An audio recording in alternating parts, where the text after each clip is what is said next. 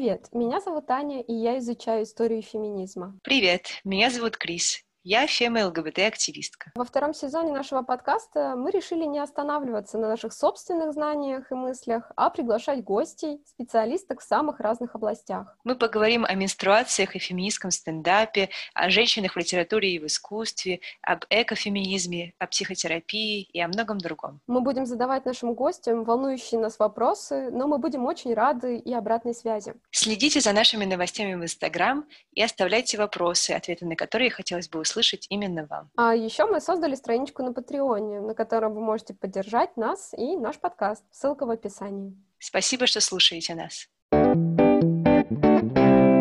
А тема нашего сегодняшнего выпуска — что такое экофеминизм? Как связаны феминизм и экоактивизм? Что объединяет эти движения? Против чего борются экофеминистки? И какие экофеминистские практики существуют? А также, что может сделать каждый из нас, чтобы помочь экофеминизму? Обо всем этом мы поговорим с Дашей Василевской, юристкой в сфере экологии, интерсекциональной экофеминисткой и веганкой. Привет, э, девчонки. Очень приятно, что вы меня пригласили. Спасибо большое такое. Я интерсекциональная экофеминистка, юристка в сфере защиты окружающей среды. Я сейчас э, живу во Франции и в Австралии, то есть я между странами путешествую и э, учусь в аспирантуре, э, тоже по экологическому праву, и пишу диссертацию на тему загрязнения морей пластиком. Вот, и параллельно изучаю пересечение а, экологических вопросов с правами человека и правами женщины, и поэтому меня заинтересовал вообще а, экофеминизм, потому что также э, я веганка, и не всегда казалось, что эти темы как-то связаны, и поэтому я решила поглубже в это копнуть. С феминизмом у меня началась история, мне кажется, вот такая, ну вот когда я в голове уже своей поняла, что я феминистка, это, наверное, когда я стала участвовать в движении «Тихий пикет», э, которое организовала Даша Сиенко. Но на тот момент я уже не брила ноги, там Э, и как-то очень, то есть я еще не теоретизировала это в своей голове, но уже меня были какие-то убеждения определенные. И вот когда я стала общаться в кругу эм, активисток, я как-то заинтересовалась этой темой и стала потихонечку изучать. О, я тоже участвовала в тихом пикете, я хотела сказать. Очень приятно э, видеть других участниц, вернее, слышать в нашем да, случае. Надо даже Сиренко это отправить будет. Да, да, да, да, это точно. Да, а у меня вот такой вот вопрос. А как, э, ну, как связано веганство и экоактивизм? Мне кажется, все-таки в целом понятно. Но, например, как связан феминизм и вот э, экоактивизм? Есть ли какая-то действительно связь? Э, и экофеминизм — это то же самое, что там феминистка, которая старается придавать значение, например, феминистка-веганка, которая старается распределять мусор, например, да, она является уже экофеминисткой или экофеминизм — это какое-то отдельное все-таки движение, вот, или это объединение этих двух движений? Я не знаю, мне кажется, я не той позиции, чтобы говорить кому-то, кто кем является. То есть, если человек себя идентифицирует с этим движением, с этими ценностями, то значит э, он э, является или она экофеминисткой, да. Но в целом я считаю, что эм, есть, мне кажется, ситуации, когда можно быть феминисткой и веганкой, но не разделять идеи к феминизму, но это все индивидуально. Мне кажется, все равно это очень связано, потому что эксплуатация женщин, эксплуатация природных ресурсов и эксплуатация э, животных, они тесно связаны, и э, это одна и та же логика доминирования и угнетения, и поэтому, да, да, поэтому я считаю, что они очень связаны. А вот да. Э, в твоей статье, которая была опубликована на Фише Дейли, очень хорошая статья, которая здорово объясняет, что такое и мы обязательно оставим ссылку в описании этого выпуска. Ты говоришь о том, что существует три вида как бы экофеминизма, да? Спиритуальный или духовный, э, вегетарианский, а также материалистический экофеминизм. В чем их суть? Э, можешь ли ты немного рассказать о каждом из этих направлений и рассказать о том, какого направления придерживаешься ты и почему? Да, ну вот сразу хочу внести пометку, что э, когда я изучала вообще, готов, готовила материалы к этой статье, статье было на самом деле много еще других видов экофеминизма, которые я не включила в статью, потому что мне очень было сложно на самом деле найти какие-то системные такие э, знания да, на эту тему. И сразу хочу сказать, что категоризации экофеминизма э, достаточно много, то есть помимо вот этих трех есть еще критический экофеминизм, радикальный экофеминизм и так далее. Это все зависит от того, какой анализ человек использовал, да, при изучении экофеминизма. То есть некоторые направления экофеминизма, они могут пересекаться, да. И, ну, для меня это чисто такое символическое разделение, вот. И иногда мне проще называть себя просто экофеминисткой, чем какому-то определенному направлению себя относить, потому что, мне кажется, очень много вещей, они так пересекаются, да, очень много аспектов разных в этих направлениях, они пересекаются, и я также, ну, внутри себя я как-то очень текуче к этому всему отношусь, и в разные этапы моей жизни у меня по-разному, да, разные приоритеты, разный угол внимания, да, к этой теме. Но я сейчас поподробнее расскажу про три таких основных направления, да, которые помогут более-менее понять, ну, такие три столпа, я бы сказала. А, начнем со спиритуального или духовного экофеминизма. Это одно из самых ранних течений. Он связан а, с верованиями, которые воспевали природу и женщин, но это направление не призывает следовать какой-то конкретной религии, то есть не стоит думать, что спиритуальный экофеминизм завязан с какой-то конкретной верой. Да? Спиритуальный экофеминизм говорит об особой биологически заложенной или духовной связи между женщинами и природой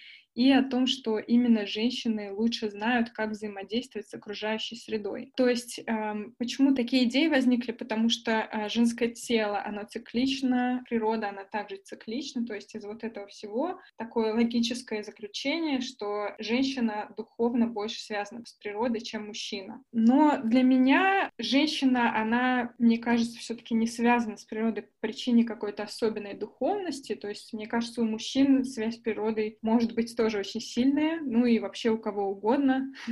Связь с природой — это мне кажется, не зависит от э, гендера. Поэтому для меня все-таки больше такой, э, ну, больше всего я как бы склоняюсь к вегетарианскому слэш веганскому, да, экофеминизму. Но все равно, как я уже сказала, это такое для меня очень текучее что-то. То есть я не хочу себя вот именно в какую-то ячейку. Для меня мне кажется, экофеминизм — это больше про вот эту связь то есть экофеминизм для меня важен для того, чтобы показать людям связь между разными э, системами угнетения, которые связывают э, животных, природу и женщин. Вот, то есть это такой больше инструмент для меня, чем э, идеология. Э, и переходим, соответственно, к вегетарианскому экофеминизму. Сторонницы этого течения экофеминизма убеждены, что потребление мяса — это проявление культуры доминирования, которое выливается в угнетение слабых и насилие над ними. То есть они считают, что потребляя мясо, люди эксплуатируют природу и животных. А быть феминисткой — это не принимать этику эксплуатации. То есть это такое апеллирование к тому, что э, феминистки против любого вида насилия, поэтому, наверное, есть мясо и э, инвестировать в эксплуатацию природы и животных — это не очень этично. Но для меня, э, мне кажется, здесь очень важно подчеркнуть, что для каждого человека все-таки переход на вегетарианство, на веганство это очень серьезный шаг, и могут быть какие-то определенные особенности со здоровьем, то есть э, каждый человек э, должен принимать это решение самостоятельно, и ни в коем случае я не осуждаю и никого не призываю э, переходить на веганство, если они к этому не готовы, потому что, ну, особенно женщины, мне кажется, я бы не хотела вот это вот вину на женщин накладывать о том, что вот ты ешь мясо, ты плохая феминистка, да, мне кажется, это не очень хорошо, потому что женщины и так подвергаются достаточному стрессу и угнетениям, и заставлять их чувствовать себя виноватыми я не хочу. То есть каждый делает так, как ему комфортно на данный момент. Здесь есть еще такая мысль, которую сегодня мы довольно часто слышим, о том, что будет э, очень эффективно и очень хорошо для окружающей среды, будет правильнее, если, допустим, все человечество да, будет один раз в неделю отказываться без мяса. Я тут вспомнила про вот это движение «Понедельник без мяса», которое существует это международное движение. Как бы если все человечество, как можно больше людей хотя бы раз в неделю, да, будет отказываться от э, мясной продукции, то это поможет гораздо больше, да, планете, чем если какая-нибудь женщина, потому что, скорее всего, женщина, потому что мы про это тоже поговорим, что как раз-таки среди экоактивисток э, гораздо больше женщин, да, mm-hmm. будет себя ругать за то, что она недостаточно хорошая экофеминистка, да, и будет э, стараться себя максимально ограничивать э, во всем, и то есть быть идеальной с точки зрения экологии. Согласна. Лучше много неидеальных людей, которые пытаются делать что-то, чем очень мало тех, кто делает идеально. Но в итоге идеально все равно не получается, да, то есть мы живем сейчас в обществе, когда иногда просто невозможно, да, знать на сто процентов, что это этичный продукт, да. Ну, то есть мы не знаем всех этапов производства, да, очень сложно убедиться, что это без эксплуатации продукт. И это требует очень больших временных ресурсов. То есть не у каждого есть ресурс эмоциональный и э, временной, чтобы изучать это все, да. Э, мы делаем столько, сколько можем. Еще, мне кажется, очень важный момент, как раз раз э, вы это уже упомянули, веганство, оно связано не только с этикой, но вообще и с экологией, с тем, что уменьшается использование воды, уменьшается вырубка лесов под пастбище, выброс углекислого газа от а, промышленного животноводства. То есть вот эти все факторы, они тоже связаны с экологией, то есть поэтому, а, мне кажется, экофеминизм, он все больше и больше становится актуален. И еще хотела подчеркнуть, что вообще вегетарианский экофеминизм, мы об этом еще поговорим попозже, а, он берет начало от движения женщин за право голоса, от движения суфражисток и параллельных с этим протестов против опытов на животных, животными, вивисекции, которые возникли еще в конце 19-го, начале 20 века. И последнее тогда расскажу э, направление такое важное. Это материалистический экофеминизм или социальный экофеминизм. Он больше сосредоточен на институциональных вопросах, то есть он учитывает такие концепции, как власть, труд, частная собственность, и говорит, что эти концепции провоцируют угнетение и эксплуатацию меньшинств, женщин и природы. То есть, эм, в отличие от спиритуального экофеминизма, это течение признает угнетение не только женщин, но и других социальных групп. И вообще я хотела бы подчеркнуть, то есть э, экофеминизм — это не только про женщин, мне кажется, это не только свойственно террористическому экофеминизму, но в целом, то есть, ну вот тех источников, в которых я э, это изучала, э, там также упоминается, что экофеминизм — это вообще про меньшинство и про угнетаемые группы, а не только про женщин. Ну, то есть здесь такой больше э, интерсекциональная такая оптика идет уже. И продолжая про материалистический экофеминизм, он открыто выражается в борьбе против капитализма как экономической системы, прославляющий доминирование. Постоянная конкуренция, навязанные какие-то ценности быть первым все время. А, да, не знаю, замечали ли вы такое или нет. Не знаю, может быть, в рекламе или вообще в целом. Вот у вас есть ощущение такое, что нам навязывается вот эта конкуренция постоянная? да, да, есть определенно. Это как культ успеха, как э, двигатель э, капитализма, да, то есть э, понятно, да. что все эти картинки идеального успеха, успешной жизни, это все приносит большие деньги деньги участникам э, рыночной экономики, да, то есть э, это не про наш конкретный успех, это про обогащение. Ну вот как раз э, материалистический феминизм, он полагает, что капитализм, патриархат и империализм ведут к разрушению окружающей среды. Для этого направления важно равное распределение ресурсов и улучшение качества жизни всех слоев населения. И вот эта ценность, она должна ставиться выше, чем стремление к постоянному экономическому росту. То есть, согласно экофеминизму, да, проблемы, все эти экологические проблемы, с которыми мы сейчас сталкиваемся, они связаны с системой патриархата. Правильно я понимаю? И также с империализмом и с желанием э, завладеть э, как можно большим, то есть э, заработать на этом, то есть вот этот вот капиталистический строй, патриархат и империализм — это как бы три аспекта, которые очень сильно повлияли на то, как сейчас выглядит наша планета и на исчерпание природных ресурсов и так далее. Но так было не всегда, правда ведь? Потому что я нашла э, такую интересную статью, интервью с активисткой, экофеминисткой французской Эмили Аш на сайте Репортер, это такой французский ресурс, наверное, даже ты его знаешь. И она там как раз пишет о том, что до начала эпохи нового времени отношение к земле и к ресурсам было совсем иным. Это считалось чем-то таким сакральным, да, чем-то, что нужно беречь и оберегать. И вот уже философ нового времени, которых она тут э, упоминает, Декарт, э, Бекон, они э, довольно мизогинным языком с использованием множества сексистских метафор говорили о том, что э, природа для нас, для того, чтобы мы ее эксплуатировали, для того, чтобы мы ей пользовались. И э, использовалось много таких же фраз, которые используются по отношению к женщинам часто. То есть, с одной mm-hmm. стороны, природа должна быть э, эксплуатируема человеком, потому что она как бы феминная, она, то есть, ниже в иерархии, и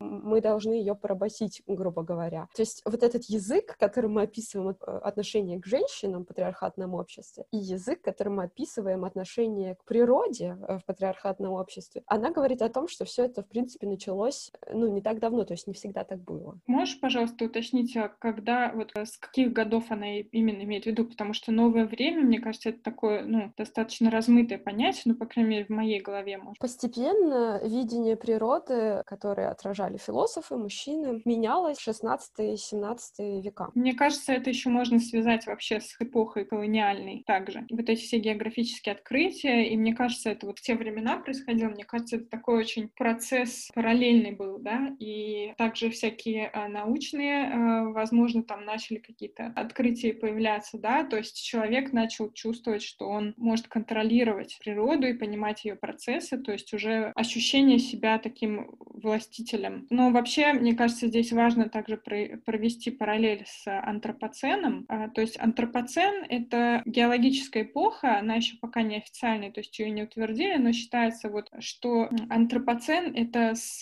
начала промышленной революции примерно начинается геологическая эпоха, в которой человек очень сильно влияет на все процессы, то есть он основной двигатель всех изменений в экосистемах. И тоже вот ведутся споры на эту тему, то есть когда антропоцен начался? С момента колонизации, когда началась миграция разных биологических видов, да, то есть там кроликов привезли в Австралию, они размножились по всей Австралии, у них не было других хищников, которые могли за ними охотиться, и тут просто расплодились эти кролики, да. Мне кажется, это тоже может быть связано. Туда ли идет наша дискуссия, но надеюсь, это будет полезно кому-то. Не знаю, как вам, но для меня вот э, то, что ты сейчас даже сказала про эпоху великих географических открытий, и ведь на самом деле это была эпоха не только когда осваивались земли, но и когда белый человек, да. белый мужчина, ну, грубо говоря, это, это была эпоха большой жестокости и истребления других народов. Допустим, мы знаем, что при э, открытии Америки, да, при заселении Америки была истреблена почти вся культура народов, которые там жили. То есть это еще и время, когда была идея вот эта civilizing mission, да, мы приносим свет цивилизации, то есть это идея, когда э, белый человек узнал, что, грубо говоря, существуют э, другие люди на Земле, и появилась вот эта иерархия. И для меня, на самом деле, иерархия, которая здесь появилась, для меня это иерархия, которая присуща системе патриархата. Все-таки патриархат — это иерархичная система, и в основе ее есть вот эта идея о том, что кто-то лучше, а кто-то хуже. Поэтому для меня здесь прямая связь между угнетением, которое, которому подвергаются женщины в нашем обществе, и вот э, всему тому, что мы описываем сейчас. Колонизация, империализм, отношение к природе. Но мне кажется, в целом это еще связано с тем, что э, на тот момент не было методов никаких контрацепции, женщина постоянно должна была оставаться дома, то есть она социально была изолирована, у нее было очень мало возможностей к интеллектуальному развитию, технологический прогресс ей пока не позволял быть наравне с мужчиной, да, то есть э, мне кажется, вот все эти факторы, они почему-то, то есть мужчины, так как они не испытывали вот этого опыта, да, женского, игнорируя этот опыт, считали, да, наверное, что, так сказать, главное тут, да, и что они, они составляли законы, не консультируясь с женщинами, не учитывая их какие-то определенные опыты, да. Ну, и таким образом у нас потихонечку, потихонечку все это происходило, э, вот это становление, такое глобальное становление патриархата, и плюс как бы мужчина-колонизатор, он приехал, он там наверняка спал с какими-нибудь женщинами, да, то есть местными, и то есть для него, э, мне кажется, это такое было, такое ощущение, что да, он самый главный, что он такой самый прогрессивный. Насиловал местных женщин. Да, ну не будем. поговорим про историю непосредственно экофеминизма. Мне кажется, это тоже будет очень интересно. Да, я, кстати, я, я читаю сейчас э, книгу, которая называется «Быть экофеминисткой. Теории или экофеминистом», потому что на французском написано, там нет разделения. Вот «Теории и практики». Жанна uh-huh. Бургард Гуталь зовут э, авторку. Она пишет, что вот экофеминизм возник в 70-е годы, когда случилось два кризиса, связанных с современностью. И первый — это была потеря веры в науку и в технологию, и вообще вот э, в такое техническое развитие, потеря веры в то, что это нас приведет к лучшему миру. И, с другой стороны, второй кризис как раз потеря веры в то, что политика э, либеральных феминисток именно приведет э, тоже к чему-то, к равенству, да, потому что тогда уже, ну, в европейском обществе, да, уже было достигнуто право на образование, ну, хотя, да, не только в Европейском, в Советском Союзе, в общем-то, тоже, да, женщины получали такое же образование, даже раньше, чем в Европе. Но в то же время получается, что дискриминация, она оставалась э, ну, на месте, да, то есть она никуда не исчезла, несмотря на то, что вроде бы у женщин уже было гораздо больше прав, чем там 50 лет назад. А ты что, что об этом знаешь, об истории экофеминизма, возможно, гораздо больше, чем я. Я знаю только совсем чуть-чуть. Спасибо большое, что поделилась этой авторкой. Я ее еще пока не читала. Хотела бы как раз упомянуть в связи с этим книгу Рэйчел Карсон «Безмолвная весна». Это книга 1960 э, года. Она э, рассказывала о влиянии пестицидов э, на окружающую среду. И также, мне кажется, эта книга, она была одним из толчков для экофеминистской мысли. Ну и также в целом работа Симона Добува 1949 года. Мне кажется, вот таким главным толчком для Франсуазы Дабон, а, которая теоретизировала экофеминизм, то есть не как движение, да, а вот именно определение и такая теоретическая база, это Франсуаза Дабон. Она придумала этот термин экофеминизм в 1979 году, и он появился в ее книге «Феминизм или смерть», и вдохновилась она вообще а, отчетом 1972 года, который назывался «Пределы роста», и в этом отчете говорилось, что ресурсы земные они к 2020-2030 году исчерпаются, и что человеческая цивилизация имеет определенные пределы для роста, то есть не только с точки зрения ресурсов, но и с точки зрения популяции. И э, то есть там были такие размышления о системных каких-то решениях, чтобы предотвратить вот это исчерпание ресурсов. И не знаю, мы вообще дали какое-то определение к феминизму с самого начала, да? Да, мне кажется, мы немножечко поговорили о сути, но определение как такового мы мы не озвучили. Ну, мне кажется, как раз самое время, потому что мы подошли к, как бы, к теоретической такой части. В общем, да, Франсуаза Дабон утверждает, что а, угнетение, эксплуатация и колонизация со стороны западного патриархального общества нанесли прямой и необратимый ущерб окружающей среде. То есть экофеминизм предлагает комплексно рассматривать проблемы, которые до этого по отдельности решали феминистки, экоактивисты и борцы за права животных. И а, Франсуаза Франсуаза Дабон предлагает трансформировать привычную модель патриархального доминирования мужчины над женщиной, социальными меньшинствами, животными и природой, и установить уважительные и партнерские взаимоотношения а, между этими группами, да, то есть мужчина и другие а, и угнетаемые группы должны установить уважительные партнерские взаимоотношения, в которых главенствует забота и пропорциональное распределение обязанностей. Ну и, соответственно, хотела сказать, что как явление экофеминизм появился не во Франции, и мы с вами тоже это, пока мы готовили подкаст, это обсуждали, что были протесты в США, там было движение Women for Life and Earth, это пацифистское движение против ядерного оружия, но это такие протесты экофеминистские, они были не только в США, но и по всему миру. В Кении было движение «Зеленый пояс» против уничтожения лесов. В Японии женщины выступали за защиту окружающей среды в связи с экологическими катастрофами различными. Ну, традиционно женщины в Японии, они были озабочены состоянием окружающей среды. Также были протесты в Индии, и там велась борьба против обезлесивания. И, собственно, одна из теоретиков э, экофеминистской мысли Вандана Шива, которая в своих первоначальных трудах говорила о спиритуальном экофеминизме, она тоже, тоже из Индии. Ну и параллельно также проходили протесты в Австралии, в Эстонии, Эквадоре. То есть э, движение было такое достаточно масштабное не только в активистском смысле, но и также в академии и вообще в философской среде. То есть, с одной стороны, был как бы политический активизм, да, да и с другой стороны, теоретическая разработка вообще идеологии. Да, да, но это, мне кажется, было женщины в академии, они как раз были вдохновлены этими протестами и пытались как-то осмыслить теоретически, к чему это все отнести и так далее. Я не знаю, может быть, нам какие-то факты еще привести про экофеминизм, вообще, почему он нужен. Ну, вообще, это в моей статье указано, да, что анализ гендерного неравенства с классовой и расовой точки зрения указывает на один факт. Среди самых бедных людей в мире женщины составляют большинство. Так, две трети из 876 миллионов безграмотных людей — женщины. Только 52% девочек в Азии и Африке остаются учиться после четвертого класса. И всего 4 из тысячи девочек попадают в старшие классы. Ну и такой последний факт — это что женщины составляют более 65% всех бедных и необразованных людей на Земле. И это все потому, что они многие века подвергаются структурному угнетению.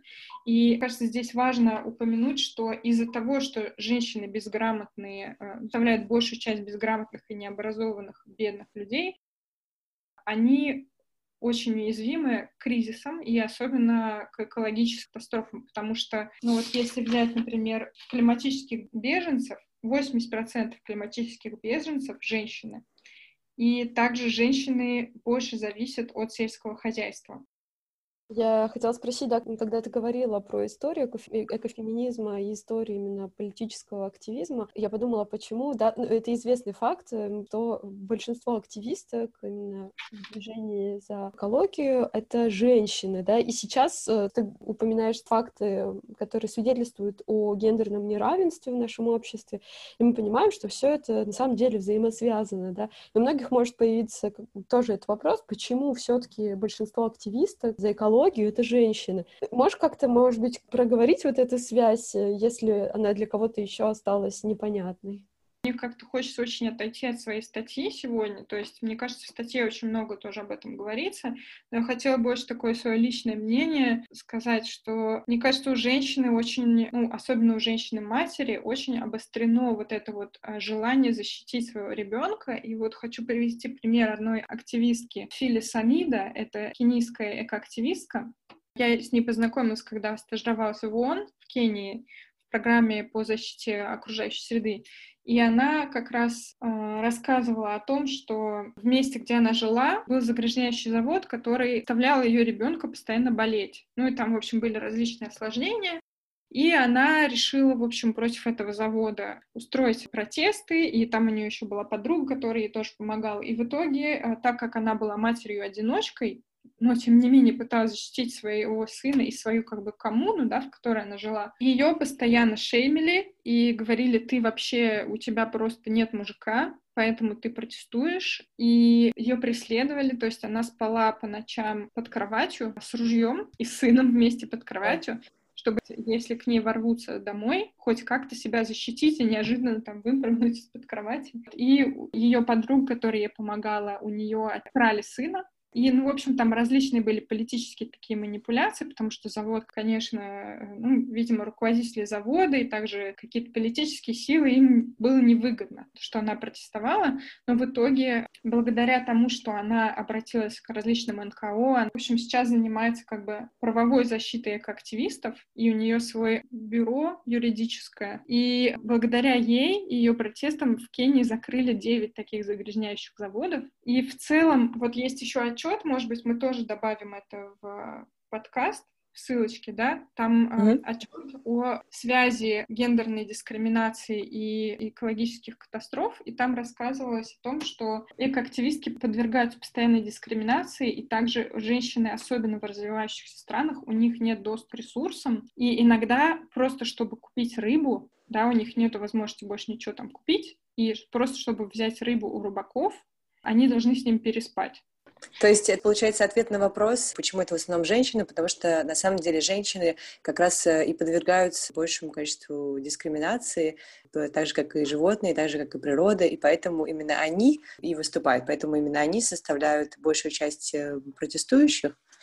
Да, и также их мнение никто не спрашивает, и они поэтому пытаются хотя бы через активизм хоть как-то свое мнение выразить, да, то есть репрезентация женщин в любой парламент возьми, да, там очень маленькая, и поэтому очень важно как раз для женщин выражать свое мнение по экологической повестке. Вообще, в целом, у женщин ограниченный доступ к ресурсам и даже просто к собственности, то есть собственность земли, любой частной собственности. И параллельно еще вот хотела рассказать вообще про экологическое движение и феминистское движение, то они не противоставляются друг другу, а наоборот, мне кажется, вот сейчас в современном мире, да и вообще в целом в эпоху антропоцена, которую, да, мы уже обсудили, очень важно, чтобы экоактивисты и фем-активисты шли друг другу навстречу, и это, собственно, было одной из причин появления экофеминизма, потому что экоактивистки они обнаружили определенную иерархию в организации экологического движения, и они заметили, что в экологическом движении не было гендерного анализа, и там лидеры были все равно мужчины,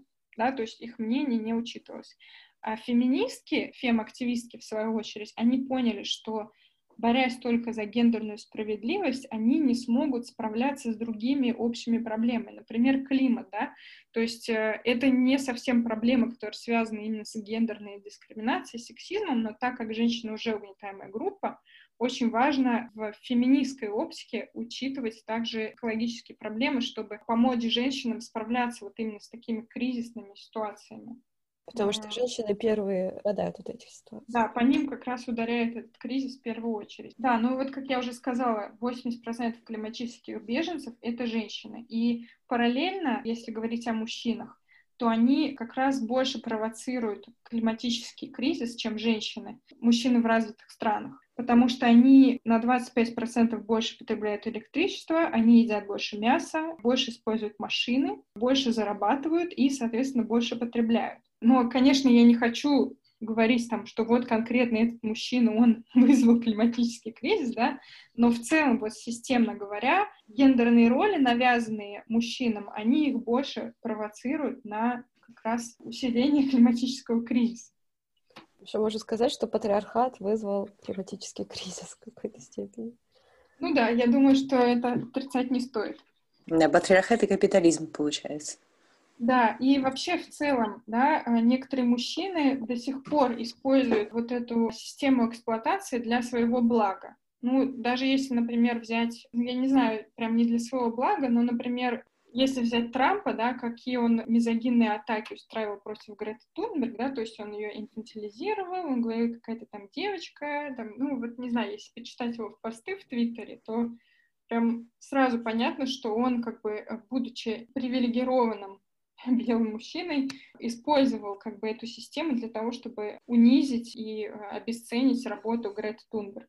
А как именно ты сама пришла к, к экофеминизму и что ты делаешь каждый день, чтобы как-то повлиять на окружающую среду благоприятно? Есть ли какие-то правила жизни или привычки, которые ты можешь посоветовать, адаптировать и воспроизводить каждый день? Как я пришла к экофеминизму? Я сначала стала сортировать мусор, потом я стала веганкой, и uh-huh. потом я стала феминисткой.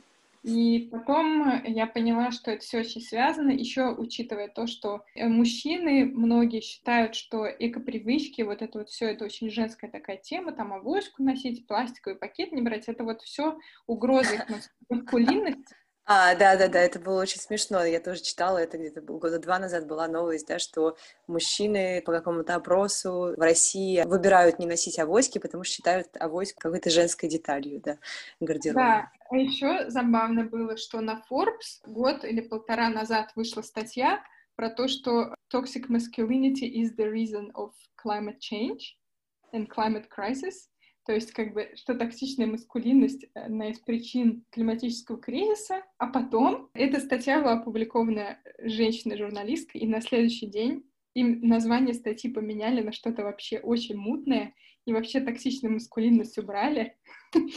И, короче, там просто все переделали. Вот где-то у меня скрины были как раз вот этого. На Reddit, по-моему, как раз это выкладывали что, ну, скорее всего, был какой-то мужчина-редактор, который просто сказал, что это за фигня, удаляем все.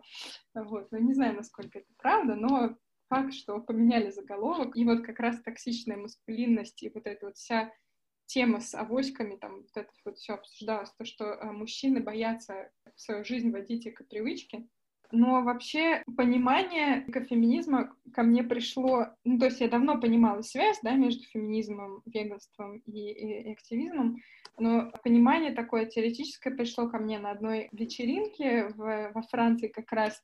Там была одна интересная женщина, я ей все рассказывала, рассказывала про вот эту связь, она говорит, ну это же экофеминизм. Такая, точно. По поводу экопривычек, ну и вообще различных привычек, мне кажется, что информации очень много вообще о различных экопривычках, которые можно ввести, то есть там сокращать отходы, да, ну вообще три принципа сокращай, переиспользуй, перерабатывай, да, то есть насколько можешь сокращай потребление, например, пластика, да, или каких-то одноразовых предметов, там, бумажных стаканчиков, которые не перерабатываются, у них там тонкий слой пластика внутри. Переиспользуй, то есть можешь переиспользовать какие-то одноразовые штуки, там, не знаю, апсайклинг делать, то есть, э, я не знаю, сделать из пластиковой бутылки какой-нибудь красивый стаканчик для карандашей, ну, что-то такое, да, и перерабатывать э, отходы — это самое последнее, потому что переработка очень, эм, очень сложная и дорогостоящая, и, ну, вообще пластик, он плохо перерабатывается, и это вообще такая утопия в экологической среде, вот эта мысль о переработки. И мне кажется, ну вот мои главные такие привычки после двух лет или больше к активизма, это что не нужно на себя сильно давить, потому что у нас и так очень много давления и стресса, то есть делай то, что ты можешь, и мне кажется, ценность в здоровом выборе, да, то есть когда ты понимаешь, что это для тебя окей на данный момент, и когда ты себя не осуждаешь за то, что ты там купил какой-нибудь пластиковую бутылку или съел кусок мяса, да. И мне кажется, важно не осуждать других, тоже не требовать, то есть дать людям возможность э, дойти до этого самим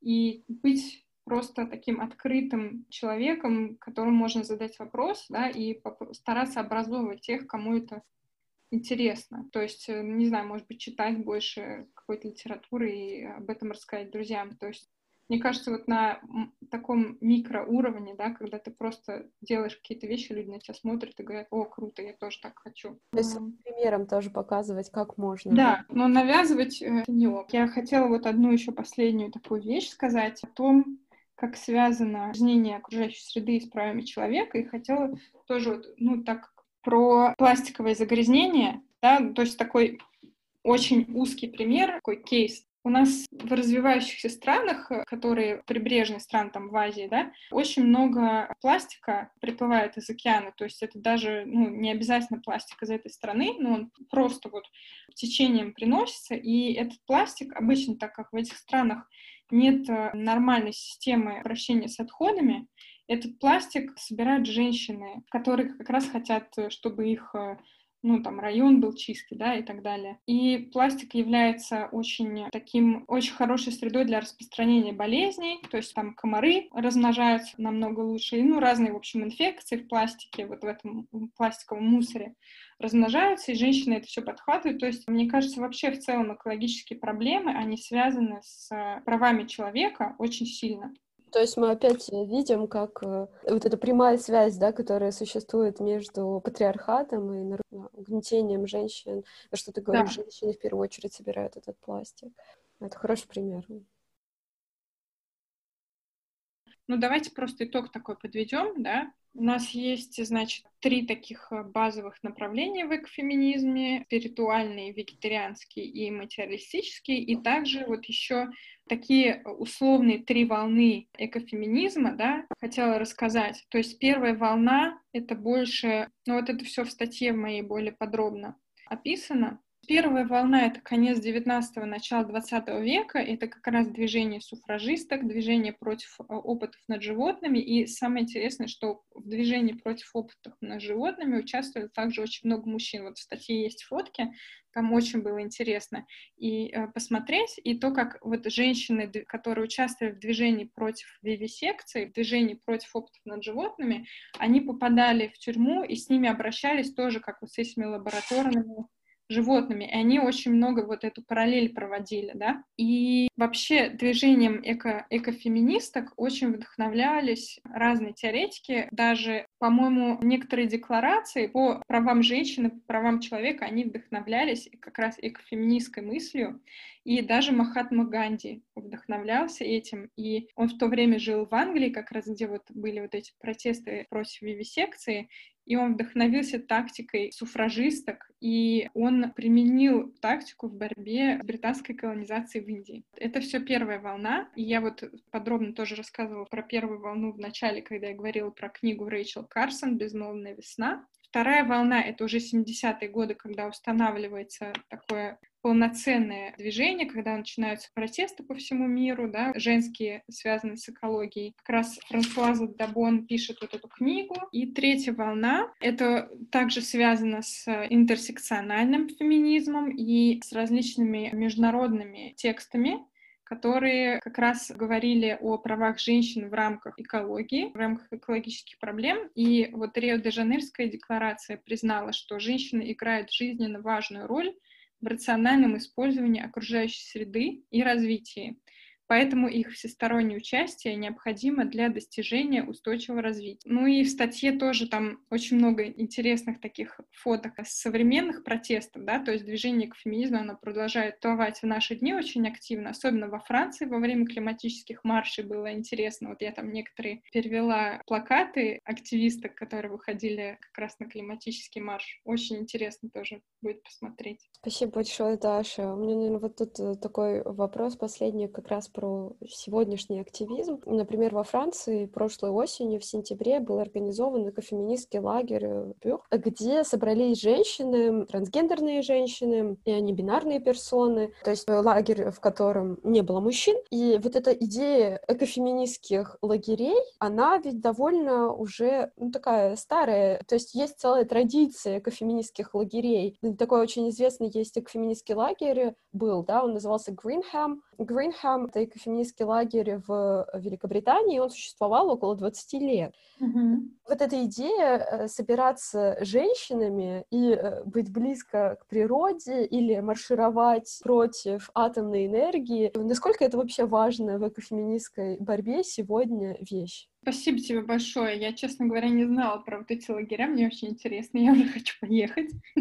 Мне кажется, вообще здесь такое про сестринство, про валидацию друг друга, про... Ну, мне кажется, вот это вот ощущение принадлежности к какому-то сообществу, оно очень важно для активисток, потому что обычно активистки, они изолированы, особенно, ну, даже в семье, мне кажется, иногда тяжело. Такое ощущение, что тема активизма, ну, по крайней мере, у меня, очень редко так происходит, что мне кто-то спрашивает про мой активизм, интересуюсь, то есть ты все время себя чувствуешь изолированный, и когда есть возможность поговорить с кем-то, кто разделяет твои ценности и идеи, это, конечно, мне кажется, очень важно, это вдохновляет и просто подталкивает тебя еще больше делать для этого движения. Да, дает силы для новых, да. нового активизма. Спасибо тебе большое, Даша, за этот разговор и за информацию, которой ты поделилась. Мне кажется, это очень важно и для наших слушателей, слушательниц, и так эгоистично для меня тоже. Мне тоже было очень интересно все это узнать.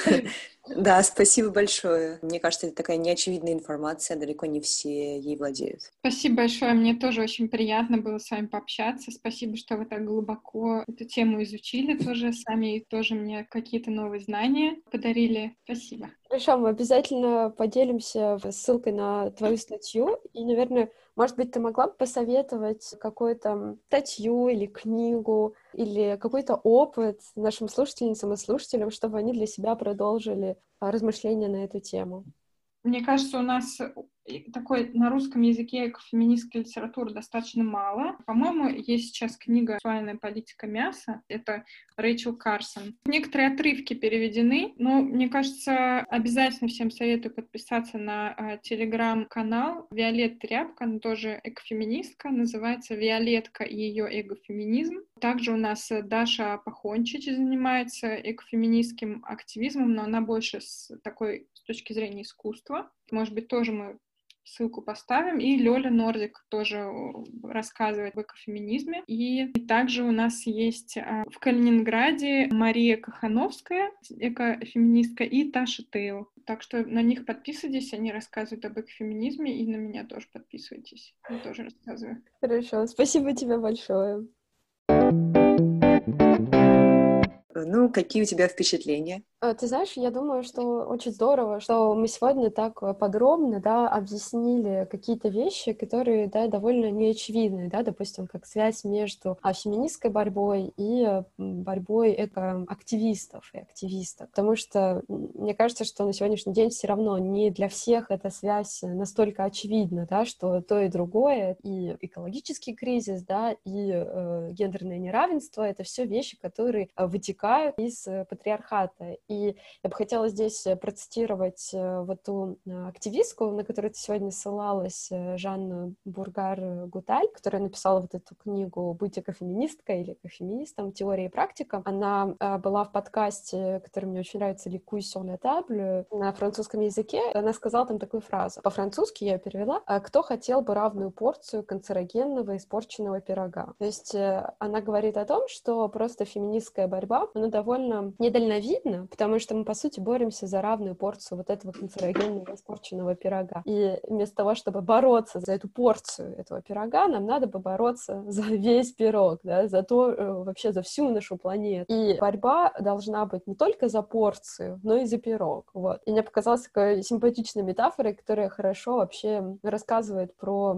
экофеминизм. А ты что думаешь? Да, для меня это было вообще очень информативно, потому что я никогда не задумывалась о связи экологии феминизма, экоактивизма и феминизма. То есть э, для меня это всегда было, были какие-то, ну, такие, скорее, разные движения, которые могут дружить, да, помогать друг другу, но никогда я не рассматривала действительно это вот с такой точки зрения, что э, угнетение там природы, угнетение животных и угнетение женщин, что все это может идти вместе. Я об этом начала задумываться только когда готовилась к подкасту и вот как раз читала эту книгу. Да, теперь я понимаю, что на самом деле это все взаимосвязано связано. Мне еще кажется очень важным, да, на то, на чем Даша настаивала, и то, что мы упоминали в эпизоде, что не нужно требовать от себя быть идеальной экофеминисткой, и что нужно делать то, что у вас есть возможность сделать. Да, мне тоже понравилась идея, вот это мне, она кажется, очень здоровой, эта идея, что не надо себя прям мучить э, и прям сразу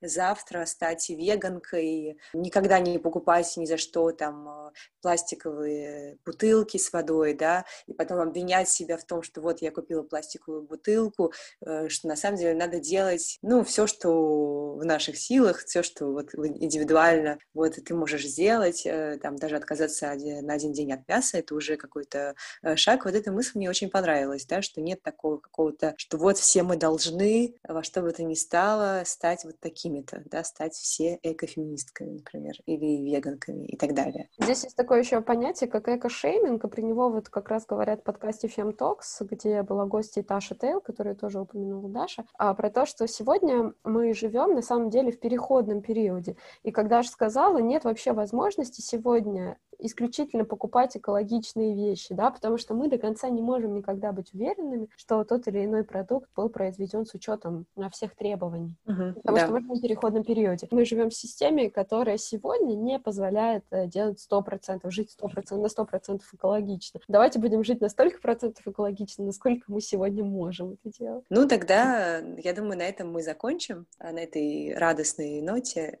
позитивной такой, здоровой мысли, да, о том, что мы можем делать то, что в наших силах, и мы не обязаны быть идеальными. И э, мы будем ждать э, ваших отзывов и комментариев, э, наших слушателей и слушательницы. Увидимся в следующем выпуске. Пока.